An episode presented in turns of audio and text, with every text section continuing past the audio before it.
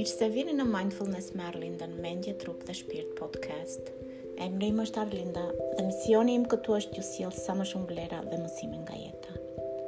Jam shumë e mirënjohur që më ndiqni këtu. Unë e krijova këtë podcast në gjuhën shqipe, si dhe në gjuhën angleze dhe gjermane me meditime, afirmime, poezi dhe tregimet e mia të jetës të dizajnuara për t'ju frymëzuar dhe t'ju ndihmuar të jetoni jetën tuaj më të lumtur, më të përmbushur dhe me qëllim. Epizodi i sotëm ka të bëjë me ndryshimin dhe si të jemi ndryshimi që ne duam të shohim.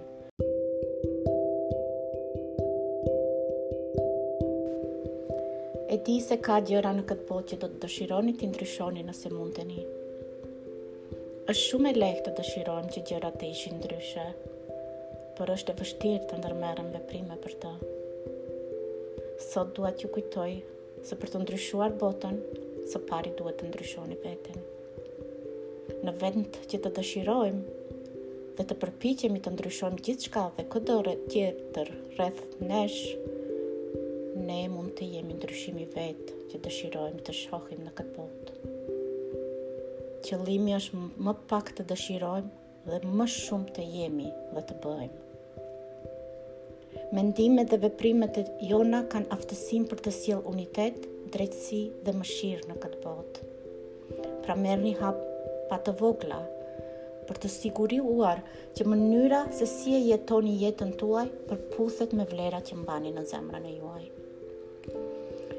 Një avokat, politikan dhe shkrimtar, Mahatma Gandhi, i cili u bë udhëheqësi i lëvizjes nacionaliste kundër sundimit britanik të Indisë, ka thënë dikur.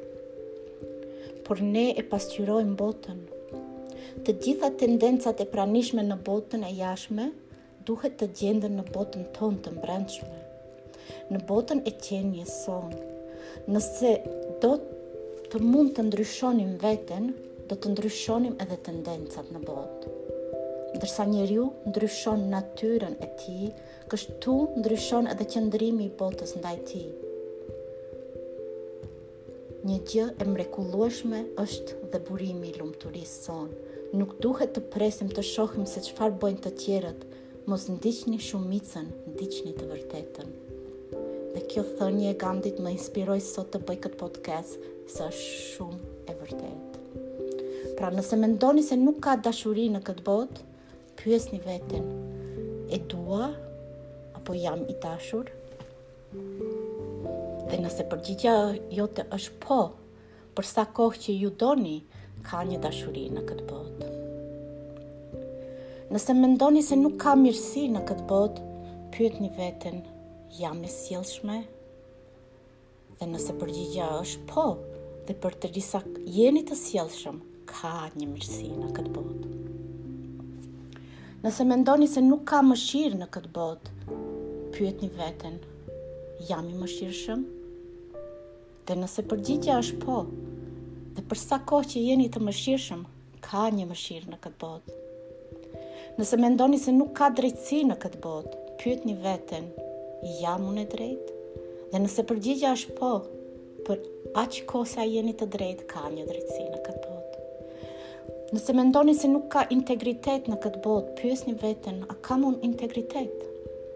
Dhe nëse përgjigja është po, për sa kohë që ju keni integritet, ka një integritet në këtë botë.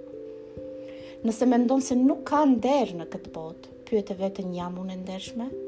Dhe nëse përgjigja është po, përderisa ju jeni të ndershëm, ka një nder në këtë botë.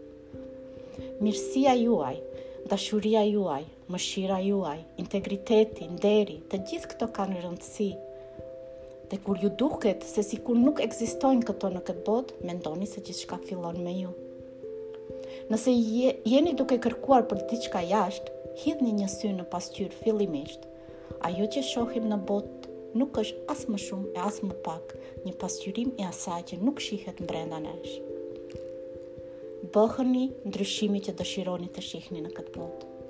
Bëhuni ndryshimi që dëshironi që dëshironi të shihni në vend që të përpiqeni të ndryshoni të gjithë të tjerët rreth jush.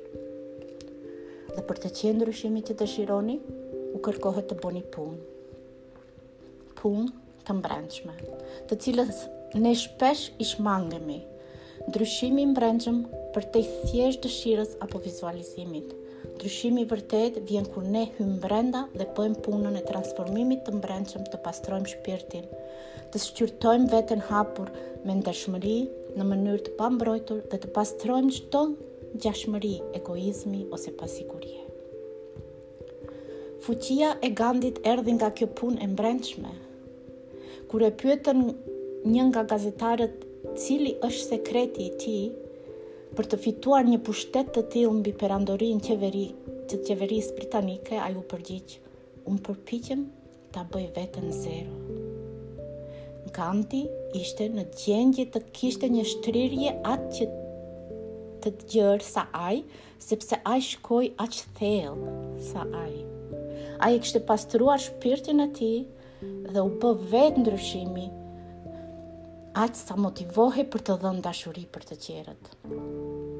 Mbani mend, nëse presim që të tjerët të ndërmarrin veprime, Në emrin tonë do të presim gjithë jetën, por nëse e ndryshojmë mentalitetin tonë në një mendësi dashurie, shprese dhe besimi asnjë, asgjë nuk mund të na ndalojë.